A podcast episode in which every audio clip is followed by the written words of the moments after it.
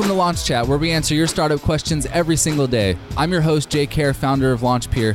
And in today's episode, we're going to be talking about how important metrics are to your very, very, very early stage startup. So, Broughten has a startup less than $1,000 in monthly recurring revenue. And he wants to know is it the right time to start tracking metrics? What metrics should he start tracking? He's having some disagreements with the co founders on whether or not you should track some of that stuff. So, we're going to dig into should you be tracking metrics? And if you should be tracking metrics, which ones are the most important for an early stage tech startup? Today's question comes from Broughten in San Diego, California. He writes in Almost every article and book I read emphasizes the importance of metrics and being a data informed company. I'm trying to build a case so that my team starts using metrics to guide us to build a viable business. I want to start measuring customer acquisition cost, churn rate, net promoter scores, etc., and I feel very uncomfortable moving forward without having these in place. My non technical co founder doesn't show interest and thinks it's too early to think about these things. We're at about $1,000 monthly recurring revenue. My questions are Is it really too early? What are the downsides of focusing on this now? And how would you convince someone that this is the right thing to do? Hey, Broughten, thanks for your question. So, how early is too early to start tracking data? Okay. I obviously think it's too early to start tracking data before you have any customers because there's no data to track. okay. Very obvious thing. All right, episode's over. We're done. Call it an episode. No, but when you're an early stage startup, one of the things that I find founders do is they just get lost in the data analysis like pit of like I can't move forward, I can't do anything like analysis paralysis. I can't go any further than where I'm at right now unless I I'm tracking all of this stuff. I know exactly what we're doing. Yeah, blah blah blah blah. Okay? I think personally it's incredibly important to track all of this stuff. I think your co-founders are wrong. You should be tracking some of these things. And I'm going to get into in a minute which one of these things that you should actually be tracking. Okay.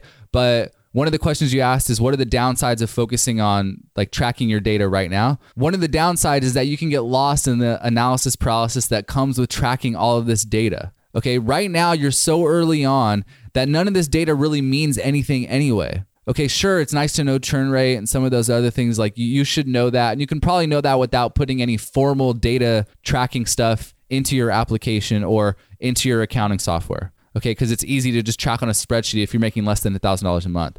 But what happens is don't go out and try to get expensive tools to track all this data.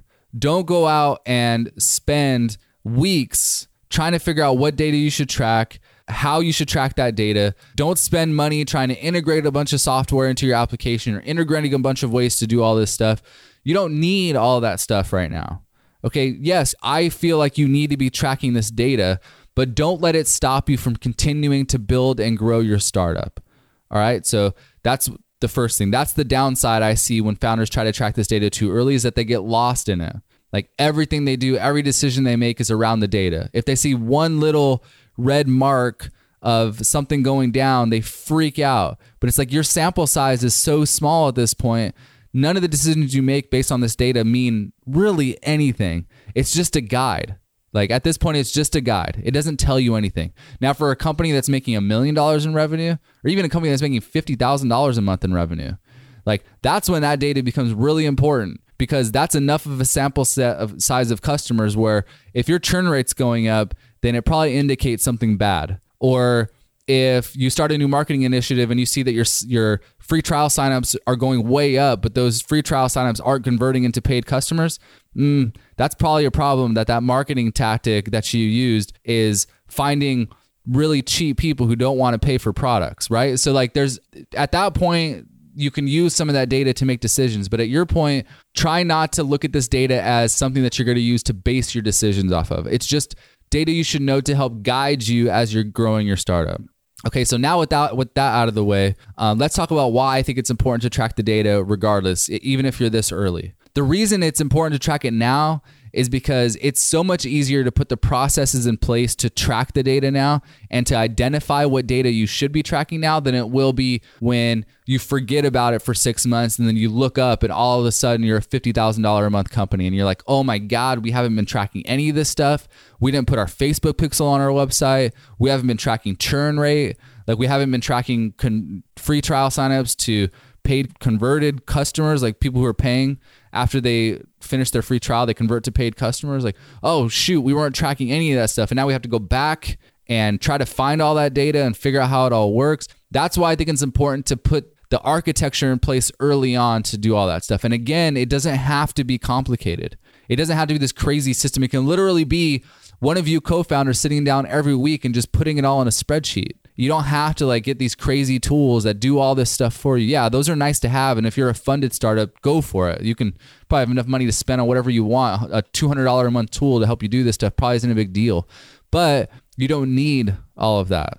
Okay, so now let's talk about what data you should be tracking. Okay, so Broughten said acquis- customer acquisition cost 100%. You should be tracking that right out the gate. Okay, because that's the most actionable thing you can do something about. In the last episode, we talked about Facebook ads. Well, I would love to know what that person's customer acquisition cost was, but he couldn't tell me.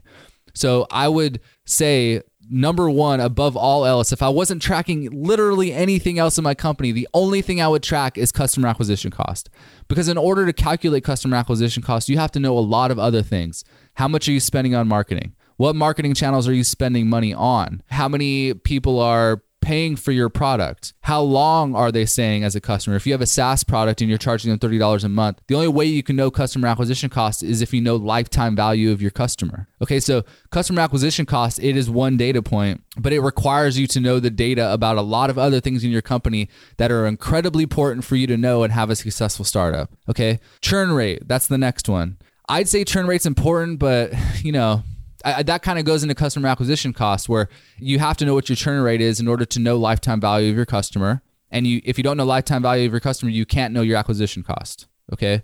So churn rate's kind of a requirement. You have to know what it is. Okay. Net promoter score. I am not a huge believer in net promoter score, to be honest with you. I, I think it's kind of a, a, nice thing. I think somebody probably made it. I don't know where it came up, but somebody probably made it one day. It was like, oh man, really cool. You can just score, you know, how you feel about the company. It's like, what, whatever. Like, I don't care about that stuff. I want to know if the person continues to use my product. That's the only thing I care about. Okay. So net promoter score if it was me, I wouldn't care about it at this point. Okay. That's just me. The next data set I would track, and you again, you kind of have to know this for customer acquisition costs. So I guess all this boils down to just make sure you you know your customer acquisition costs. But the next thing I would know is how many signups am I getting every day or every week or every month, and how many of those signups are turning into paid customers. That's the next thing I would know. Okay. And you kind of have to know that for customer acquisition costs anyway. The last data point that I would try to have is like time on site. And I don't mean this like, you know, you have a blog and you want to know how many people are spending on your site reading your content. I want to know how active my customers are in my application.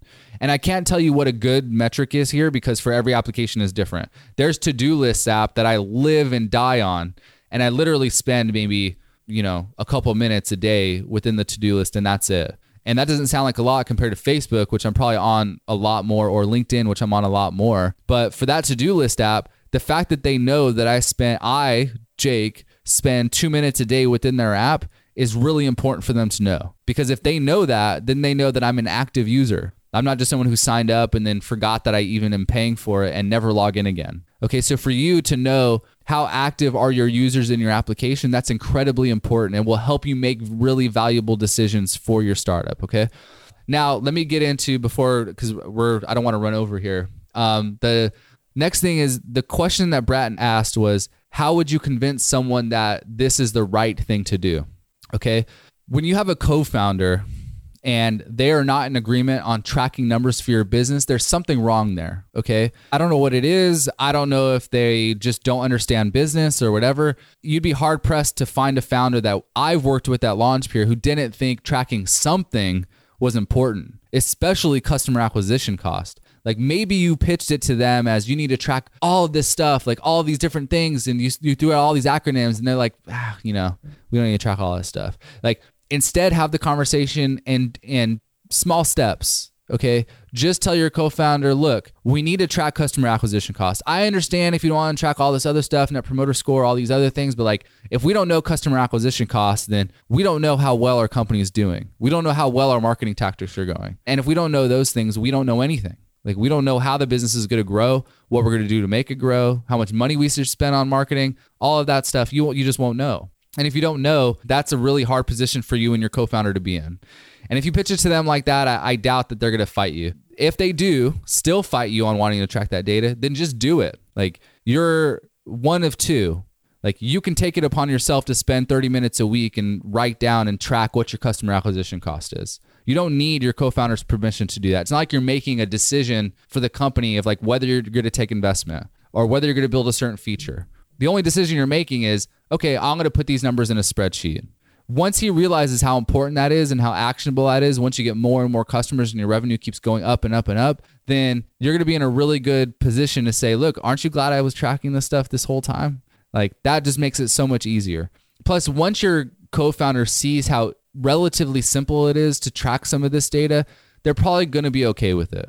Okay, they probably just have a lot of other stuff on their mind. They're thinking about product or sales or marketing or whatever other stuff they're thinking about. The last thing they want to do is think about tracking numbers. And I'm no hypocrite. The first two years of Launchpeer, I didn't track any numbers, and it was a huge mistake. If I had tracked my numbers, we would have grown a lot faster. Like the first two years of Launchpeer were night and day compared to the lot the the next two years of Launchpeer. And that's because I started tracking my numbers. I realized that the money I was spending on these marketing tactics weren't working. But hey, wow, these marketing tactics I was doing are really profitable. I could keep, I should keep doing that stuff. If you don't know that, there's no way for you to make really good decisions to build your startup. Okay. So anyway, Broughten, good luck with that co-founder conversation. Earlier this week, I talked about having a co-founder, going solo founder. So maybe you should listen to that. No, I'm just joking. Uh, I'm sure you'll work it out with your co-founder. Good luck on everything. Make sure one of you is tracking at least customer acquisition costs, and good luck growing your startup. Thanks for listening to this episode of Launch Chat. I have two big announcements for you. First, if you haven't joined Launch Club yet, it's our private Facebook group that has tons of entrepreneurs and founders who are trying to build, launch, and scale their startups. The community is new and we're trying to get more and more founders into it. So if you're interested, go to launchpeer.club to sign up.